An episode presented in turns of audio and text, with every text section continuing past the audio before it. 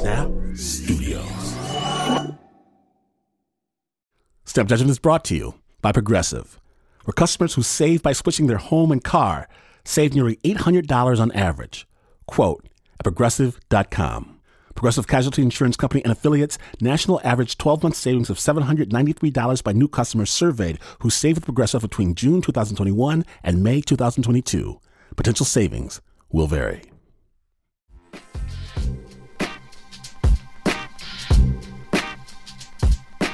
Now, in the middle of a pandemic, too much sitting around, I ordered a new pair of pants online.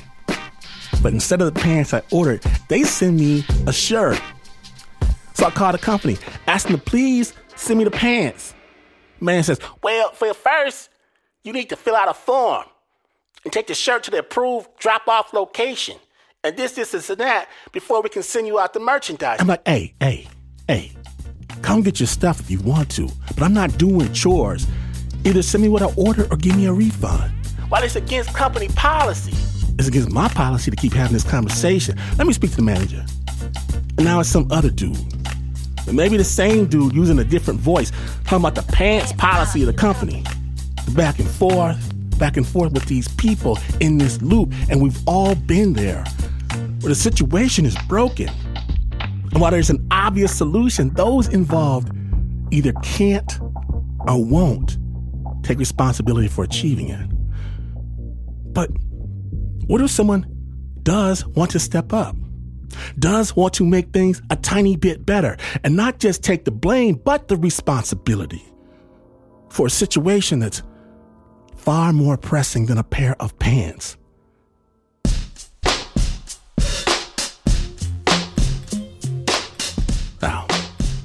Today on Snap, we're taking a trip to Afghanistan. Snap Judgment proudly presents The Handoff.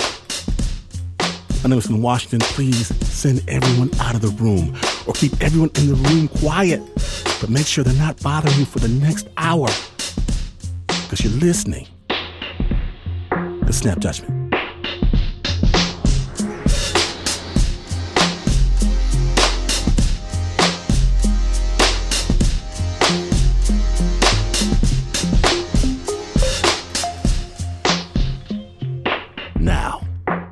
Begin with Devin Ravel. He's 25 years old, fresh out of college, and becomes a Marine platoon commander and is sent off to his first assignment, the Southern Green Zone, the Sangin District of Afghanistan. And yes, because of the nature of the conflict, our story does contain some graphic imagery. Producer Shana Shealy takes it from here. Snap Judgment.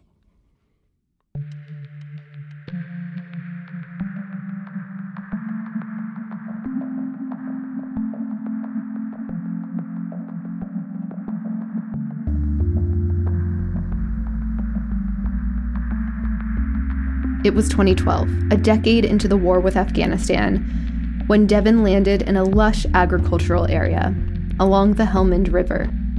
The nighttime was like this cool, still night air, and it was really peaceful to some degree, and it had like that fresh rural smell to it. But it really was kind of the hotbed of Taliban activity. In his first few days there, Devin shadowed a platoon commander that he would eventually replace. The commander invited Devin on his last mission. It was not like just an invite. It was like, hey, you're coming because you're going to be the one in charge of this stuff by, within the next 48 hours. The mission was to take place that evening. What? We do night missions? Like, I thought that we didn't do night missions because it was too dangerous. He's like, no, we're going to partner. We're going to go to the Afghan patrol base at PB Hanjar. The Marines had Afghan counterparts who knew the territory.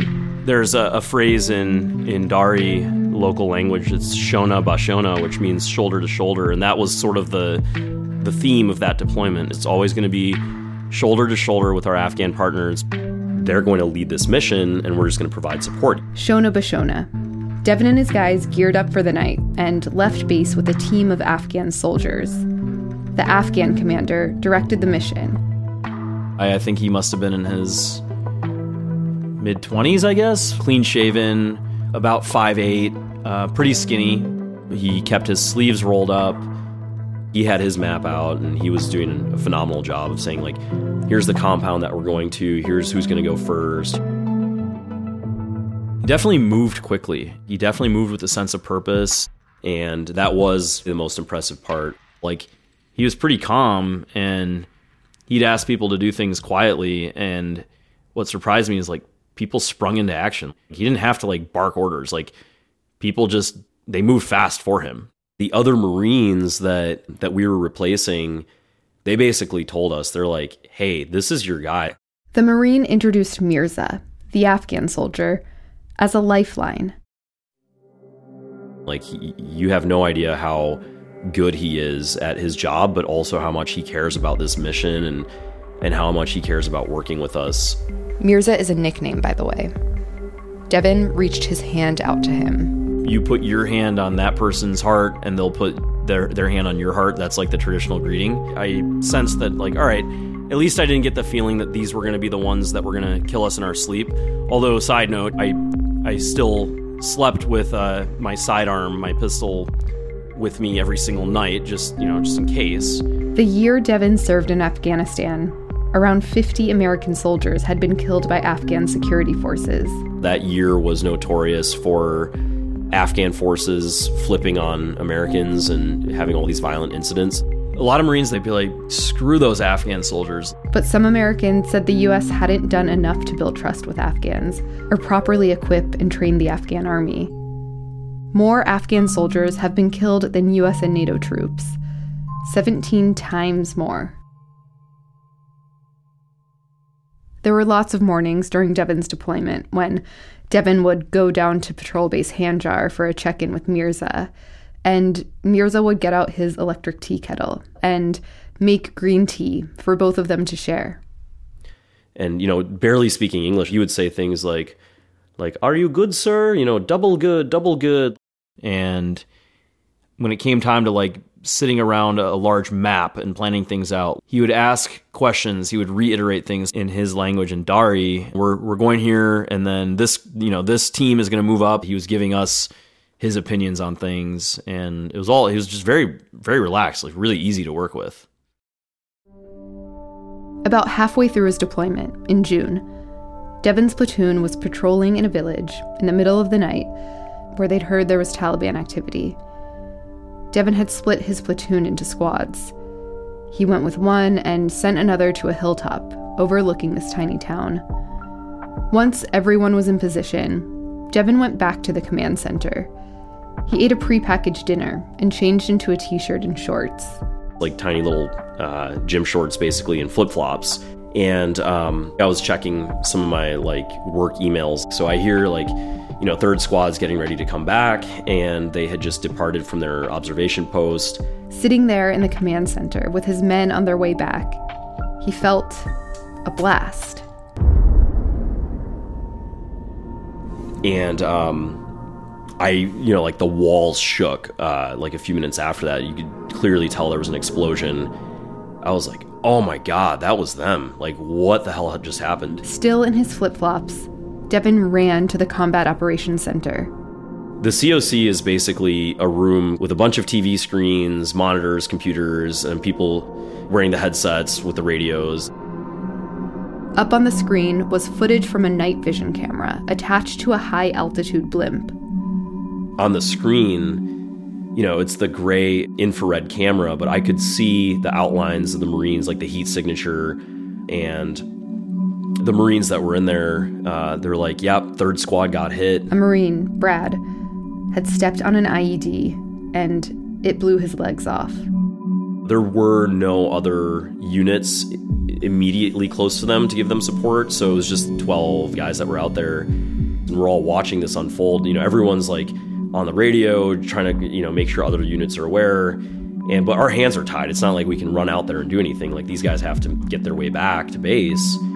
And as Doc Crowley was putting tourniquets on Brad, one of the other Marines, Corporal TJ Bounty, he was kneeling to basically provide security because we were expecting an ambush to come from the village. Devin stood there, watching the screen as Doc Crowley tended to Brad while another one of his Marines, TJ provided coverage. And then, another blast. Like, literally before my eyes. Devin saw the screen fill with billows of smoke. And when the dust settled, you could just see people and, like, body parts everywhere. It was, like, horrifying. An IED did go off, and now a second one went off. Brad, he had taken shrapnel. TJ, Corporal TJ Bowney, he took fragmentation to the skull and wasn't moving. Our interpreter, Kasimi, he had massive amounts of shrapnel all over his body. It was, you know, it was evident that TJ was dead. It was just like the worst situation a platoon commander could imagine. Devin went to the site of the explosion the next morning as the sun rose. We recovered, I think it was TJ's helmet.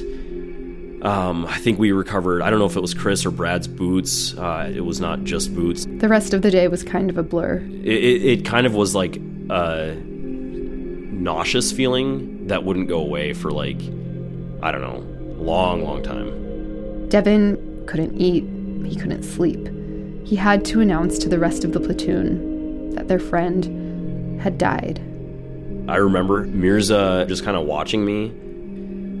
His eyebrow was kind of furrowed, and he apologized that this happened in, you know, he considered it his area of operation. Like, we, yes, it was shared between us, but he basically he felt like he was responsible for everything that happened in that area. He spoke about it in a way like he had lost one of his own soldiers. Later that evening, when Devin and Mirza were both in the control room, Mirza took Devin's hand and kind of pulled him in for a hug. I call it like the dude hug, where you shake somebody's hand and, you know, you throw your other hand, pat him on the back kind of thing. I guess it's as vulnerable as men can get about their huggability and emotions. And I wasn't expecting that from him. He apologized again. Like, his voice was like quivering. Like, you could sense that he was trying to prevent himself from getting choked up about it. And that was surprising to me because, in my mind, this guy's seen so many of his own soldiers get killed. He's seen so many Marines get killed. Like, he's still not callous to it. Then he kind of, you know, he just kind of motioned like how you'd motion like eating food out of a plate. And he said, "You come," you know, and he pointed to his guys, and then sort of put his hands together, interlocking. And I brought my interpreter over, and he's like, "Yeah, Mirza's saying that we should all eat together tonight because you guys went through something terrible." Devin was hesitant to say yes to the dinner invitation. His Marines almost never visited the Afghan living quarters. The two groups didn't hang out or eat together. It wasn't protocol.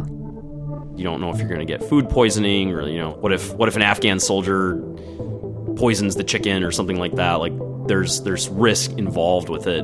But he also wanted to show Mirza that his Marines were warming up to Mirza's soldiers and that they were grateful. Aside from just being a wonderful gesture, it was also just like, wow, we get something different to eat tonight. The Afghan base was like a different world for the Marines. So the kitchen area was just another one of those mud huts. There was no electricity in there, and the light came from the cooking fire, this big cooking fire that, you know, they were cooking for however many 24 guys that Mirza had. You could smell like the fresh rice. The bread was amazing. It's the flatbread in that part of Afghanistan. They call it Dode. They had some kind of like lamb or goat soup, so tomatoes, onions, very savory kind of aromas just wafting around. It was everything about it was warm. We went to one of the rooms.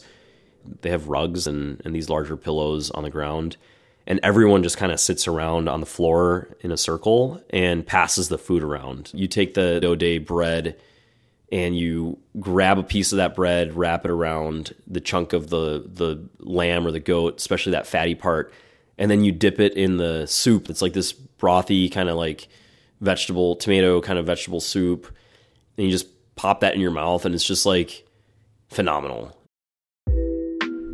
The Afghan soldiers and the Marines exchanged swear words in each other's languages. They told inappropriate jokes and tried talking about soccer. Inevitably, at some point, either party would run out of words that the other one knew, so then you would get like an awkward silence, and then somebody else would kind of try to start another conversation. A bunch of the Afghan soldiers and Mirza said things like, "Don't worry, we're gonna get them back. Like, we'll help you in however way we can. From here on out, we're in this together. We both sides treat this as like a closer working relationship." The next day started as usual. The men returned to their routines, but as they went out, things felt different. The soldiers and Marines were making plans together. This was sort of a turning point for me. I would sit down with Mirza and we would plan these missions together, and we would have more in-depth dialogue about who would take the lead, which soldiers they were bringing, which squad that I would be taking out. It just felt way more cohesive.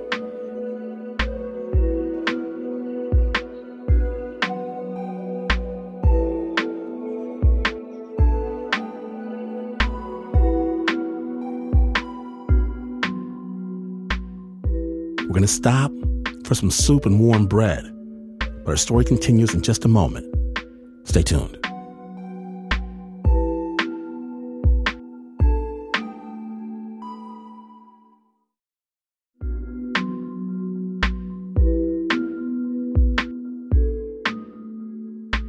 Welcome back to Snap Judgment, the handoff episode. And again, because of the nature of our story, this piece does use graphic imagery.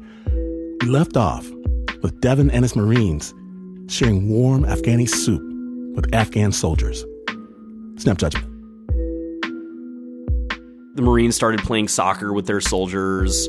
At one point, we're like, we're sick of MREs. So I went and talked to one of Mirza's guys, and I brought the interpreter with us. And we're like, hey, is there a way that we can just like give you guys some American dollars and we get food? And they're like, yeah, like we'll talk to local farmers. So like we bought a bunch of chickens and vegetables, and like people were like, hey, how come you guys aren't needing resupply? Like, according to the calculations, you should be needing more food. I'm like, oh yeah, I mean, we have kind of our own way of doing things. And you could start to see nonverbal friendships start to form.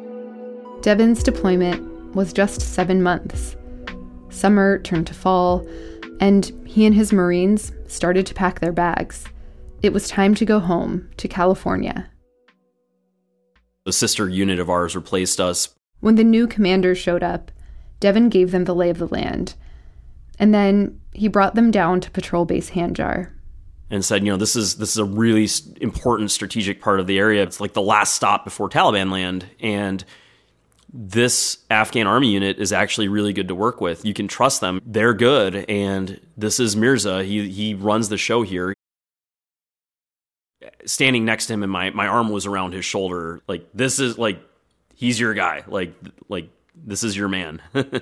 Lean on him. Take care of him, and he'll take care of you. We definitely did a dude hug after that.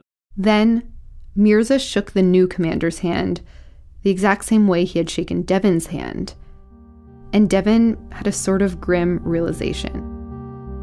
They don't fly back and go to football games when this is all over. Like, this is their life. Are they going to, like, no human can possibly keep doing this for years on end. Like, this has got to come to a breaking point. I don't do a lot of military-related stuff anymore. Most of the people I hang out with are not military, so I would say a lot has changed. Devin's last day of active duty was about a year after he returned from his deployment, on January 1st, 2014.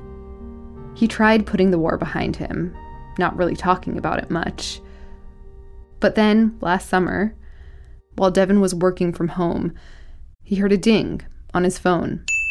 A message on WhatsApp. Gosh, actually, let me pull up my WhatsApp on my phone. Yeah, June 18th. June 18th. Oh my gosh. I get a message. Hi, my dear friend. And it's like, hello, who is this? and he sends a photograph of him in uniform with a bunch of other soldiers. I'm like, oh my gosh, like this is Mirza. Before leaving Afghanistan, Devin had scribbled something down on a piece of paper and given it to Mirza. Devin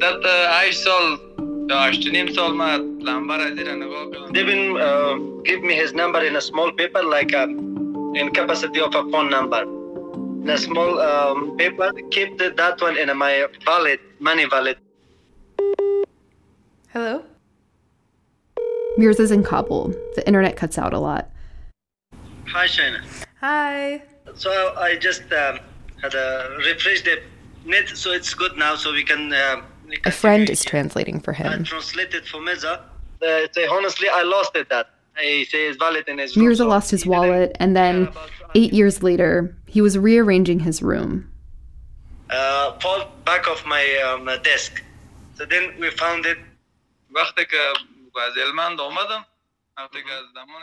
He said that only Devin gave me his number. So when he gave me his number, so I put in my wallet. So then I called on a WhatsApp for Devin. Then the first call, he knows me that I'm Mirza. There was a part of me that's like, why is he hitting me up almost, 9.5 years later? The only purpose was just to ask him how he is, how is his life now, is he still in army or he left? It's only for as a friendly purpose to greet him to. And he's asking me questions. How's the family? I told him I just got married, sent him a picture. And he sends me a picture of, he's got a young son, and sends me the emoji of a family. Devin and Mirza had more back and forth. Mirza had moved to Kabul, Devin to Charlotte. Mirza was working as a shopkeeper, Devin as a manager at a tech company. It was like sort of warm-hearted, reconnecting. July comes around. Devin turned on the TV and watched the White House statement about pulling American troops out of Afghanistan. Is the Taliban takeover of Afghanistan now inevitable? No, it is not. Because you have the Afghan troops have 300,000. In my head, I'm like, if the Taliban's getting momentum the way they are, it's like, this country's about to implode. My wife was constantly asking me about, like, if they found you, what they will do with you because of my background of military. And also if they found that you was there, 100% assured that they will kill me. The Taliban was hunting down anyone who had worked with the U.S. government. So in July, Mirza took his family into hiding. I'm actually looking at it right now at my phone and going back to like early July, and he's like, hey, sort of gently asking, what's the visa process? Is it possible for former Afghan army to apply? And I said, I don't think so. Why do you ask? And he's like, well, things aren't getting good. And that's when Mirza asked Devin for help. When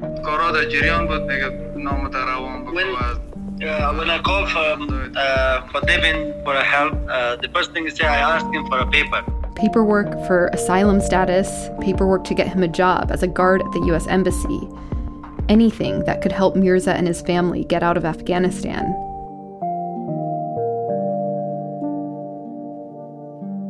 Fast forward to August, and then it starts to get frantic. I'm like, he's asking, hey, Can we get on a list? We heard that there's a list to get people out. And I said, let me look into this. August. The Afghan president flees, the government collapses, and the Taliban takes over. Citizens storm the airport in Kabul, doing whatever they can to get out. I'm sure that if they find me, they will kill me. Mirza was desperate to get on a flight out of the country. That's when I basically was like, I have a choice to either shut myself off from this or I can get involved. I'm like, crap, I'm going to help Mirza and just provide as many updates as possible.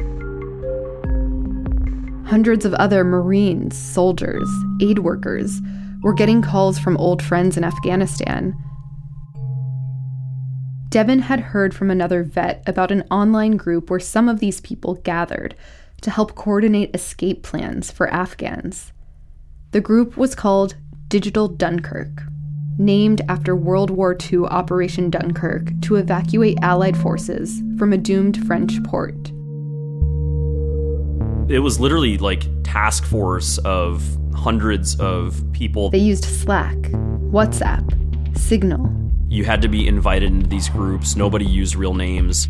They came up with code names to protect themselves from getting in trouble with the U.S. government for breaking operational security protocol. People created Slack channels and sub-channels like evac routes or high-priority lists of getting people out. They posted resources, how to fill out the right paperwork for the right kind of visas for Afghans. You know, I was supposed to get this contact out of the country, and I'm on the phone with them right now. All of this back and forth is unfolding in real time. They're in a bus, and that bus is stopped by the Taliban, and they're pulling people off the bus and putting bags over their head. Oh my God, my guy just told me he had to hang up, never to be heard from again. Vets in the U.S. beaming information to Afghans trying to get out of Afghanistan alive. Word got out that the Taliban's running around Kabul, knocking on people's doors, asking them to scan their fingerprints, and very clearly popping up like, oh, you were a high-ranking government official, or you were a high-ranking commander in the army. Guess what? We're going to execute you on the street to make a point.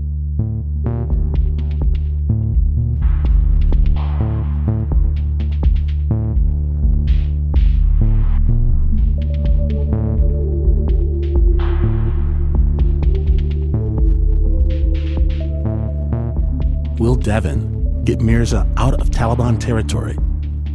Stay tuned.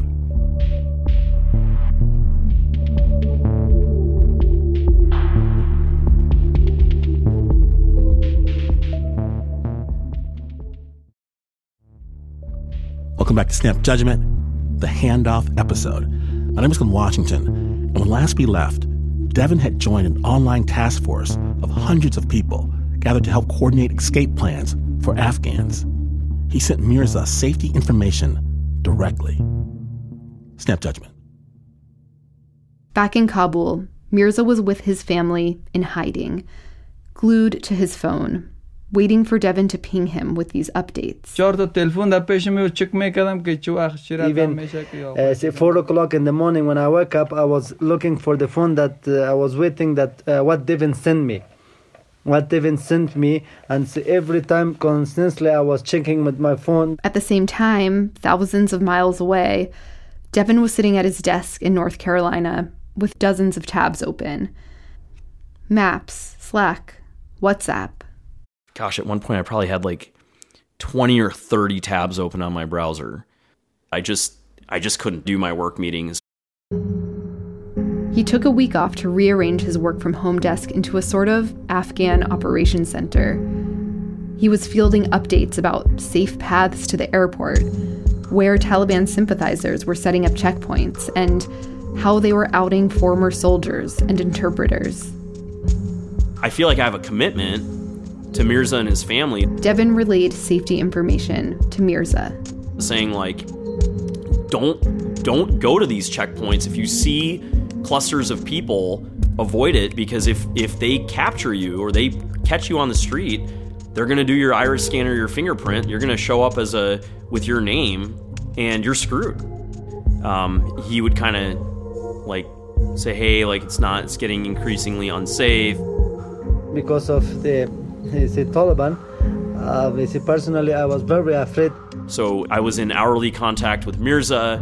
I would ask him, like, where's the rest of your family? Is there a road called this name and this name at this intersection? He's like, yeah, that's like, you know, that's like 6 blocks away, and it's on the way to the market. I'm like, okay, I got information that Taliban have a secret checkpoint there. So if you go there, they might ask you to do like the fingerprint scan. So don't go there. It's like, okay, good to know.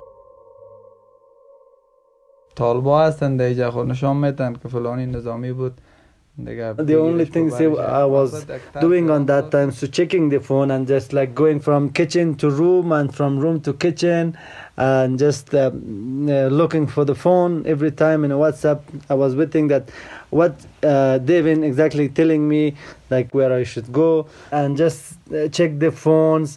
Can't sleep, so just say that everything was in my phone. I was just waiting what update given me from Devin.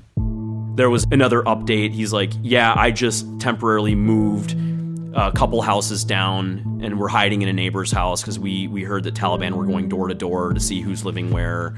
So I was like, okay, delete the text history, delete my number, hide any documentation that shows that you had affiliation with Americans. If they come to your door, take any of your certificates or your ID cards from your military time. I know this is super uncomfortable, but you need to like have your wife hide it in her undergarments. I had him change my name to a fake Afghan name in his phone. I was doing almost secret check-ins, like just give me like one word, yes or no, are you okay? As his phone constantly dinged with updates, Devin was also helping Mirza get a visa application together. He rallied support letters from former commanders all over the U.S. who had worked with Mirza. He's like so instrumental to the success of Marines that were in Sangin. He's got recommendation letters from people who are lieutenant colonels and maybe even higher ranking, military officials. That's got to have some weight to it. Devin was hopeful, but then he realized that since Mirza hadn't ever officially been contracted by the U.S., like many interpreters had been, he wasn't eligible for a special immigration visa. Devin broke this news to Mirza on August 19th. I'll read you verbatim. I said, "Thank you for this information. Right now, I have very little information for you. I know that the government's making a list of people that help the U.S., and there's three priorities. One, U.S. citizens. There's still a lot of U.S. citizens stuck. Second priority is approved SIV, so special immigration visa, so interpreters. And then three, others who need help that had affiliation." I was very upset and when I heard that Devin said the process is not fast, it's getting slow. And he said, I hope that I should go in the same flight with my friends from Afghanistan, but it's not happening. He's like, thank you. But also you can see like, the next day, like any updates. Dude, you got to be patient. I was very upset and nothing I can do. It's only I'm waiting to hear a good news. Devin's only hope was to get Mirza on a list for a P-2 visa, a special category the U.S. made for Afghans whose work was adjacent to the U.S. military and their families. Many hundreds of thousands of Afghans fit into this category. Devin went back to his contacts. I tracked down my old commander, got him to write a recommendation letter, found other Marines that had worked with Mirza before me, got photocopies of awards that had been given to Mirza. Devin wasn't just trying to help Mirza. He was trying to get Mirza's entire family out of Afghanistan. Mirza, need this information ASAP. Need your wife's name and her Tuskira number, your son's name and your Tuskira number, and what city are you in? And then he sends me this information back. My wife and kids don't have Tuskira or passports because they originally lived in a smaller village and they didn't have the facilities to even have ID cards. Soon, other people got word that Devin was helping. I think I got like 20 or 30 different WhatsApp messages from random people saying like, I heard you can help us. And I'm like, no, I can't. Like, where's your paperwork at? Are you an interpreter? Where's your paperwork at today? And they're like, it's at this stage. I'm like, then you're fine. There's nothing more that I can do. Or there were certain people where I'm like, all right, I will help you put your package in. I'll get you on the list. Devin was working on 5 or 6 packages at a time, all the while keeping tabs on Mirza. So there was like a week where I didn't sleep. I was like catching up on group chat at like 2 a.m., 3 a.m., sleep for a few hours, get back to the computer. And there were periods of time where I realized I hadn't eaten. My wife thought she's like, are you okay? Like, you don't look so good. Mirza finally got ID cards made for his family. Devin submitted the paperwork. And drafted up, I think, a pretty awesome package to the State Department to get his process started for essentially like an asylum visa. And I told him, I was like, dude, I don't know what's going to happen. We just have to sit tight. September turned to October, turned to November. It's a long time. He didn't receive any update, or he didn't receive any call or text from embassy. Devin still couldn't get his mind off Mirza and his family. He sent me a Merry Christmas message. I'm like, yeah, I still don't have anything for you. On Slack, Devin kept seeing success stories posted of Afghans who were pulled out of Taliban territory. You know, thousands of Afghans were saved, and there's victory associated with that. There were people that were in the group chat, and they're like, oh my gosh, I'm so relieved I got my guy over, or I got this family over, and then you'd see them, like, leave the chat, and it's like, that's awesome, I'm genuinely happy for you, but, like, I'm stuck here. I worry about stuff like, oh, is he not responding to his WhatsApp? Mirza is back in his own home now. He doesn't go outside much. Not even to go get food or to go to a park with his kids. Life under the Taliban is still uncertain. Mirza still fears for his life and is still waiting for the next WhatsApp message from Devin. So when Devin was in Afghanistan, his life was basically in your hands. Like, you were the one who was helping him and telling him what to do. And then 8 years passed, and now all of a sudden, your life is in Devin's hands. He said yes, definitely, because on that time when Devin was in Afghanistan, in the mission with us, so I did my best with him.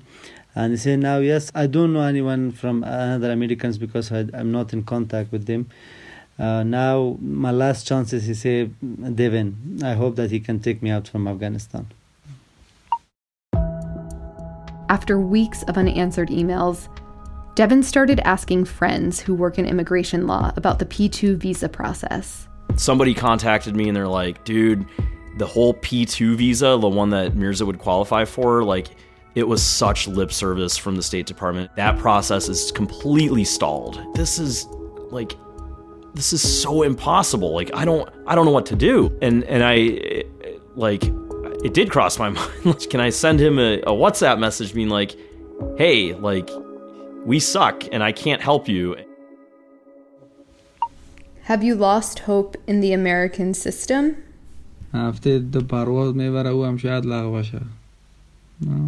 Yes, because say the process is very slow now. Have you lost hope in Devin? I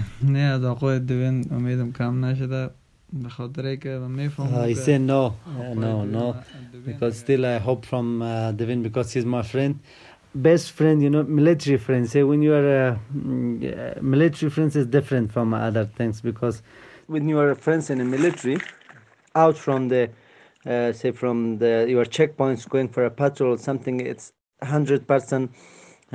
Dangerous, you will feel, you know, 100% there's a dangerous, like a dangerous of ambush. Sometimes it's happening when you are wounded or someone's dead. That's the place you are. This is your friend, military friend, that will help you to save your life.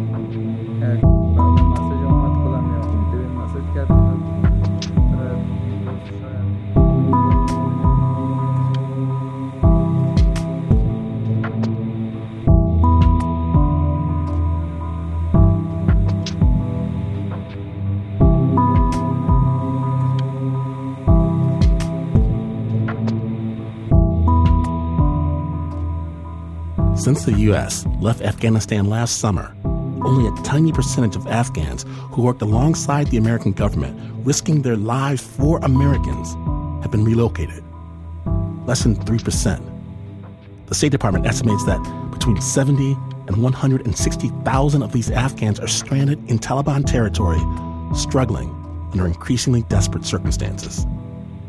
Many thanks to Devin Ravel and Mirza for sharing their stories. Mirza is a nickname, by the way. Special thanks to Mary Mathis and Sarah Delia. The original score for this piece was by Renzo Gorio. It was produced by Shana Shealy.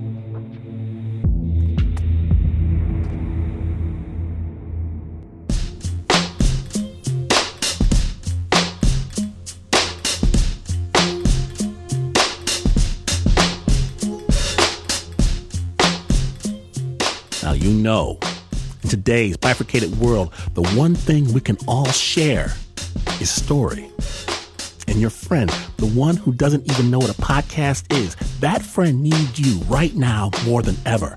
You can help them by taking their phone and their ears and introducing them to the world of Snap Judgment storytelling. Hours of amazing journeys on the Snap Judgment podcast available right now for free. Each one help one before the Dark Lord rises again. Snap Judgment.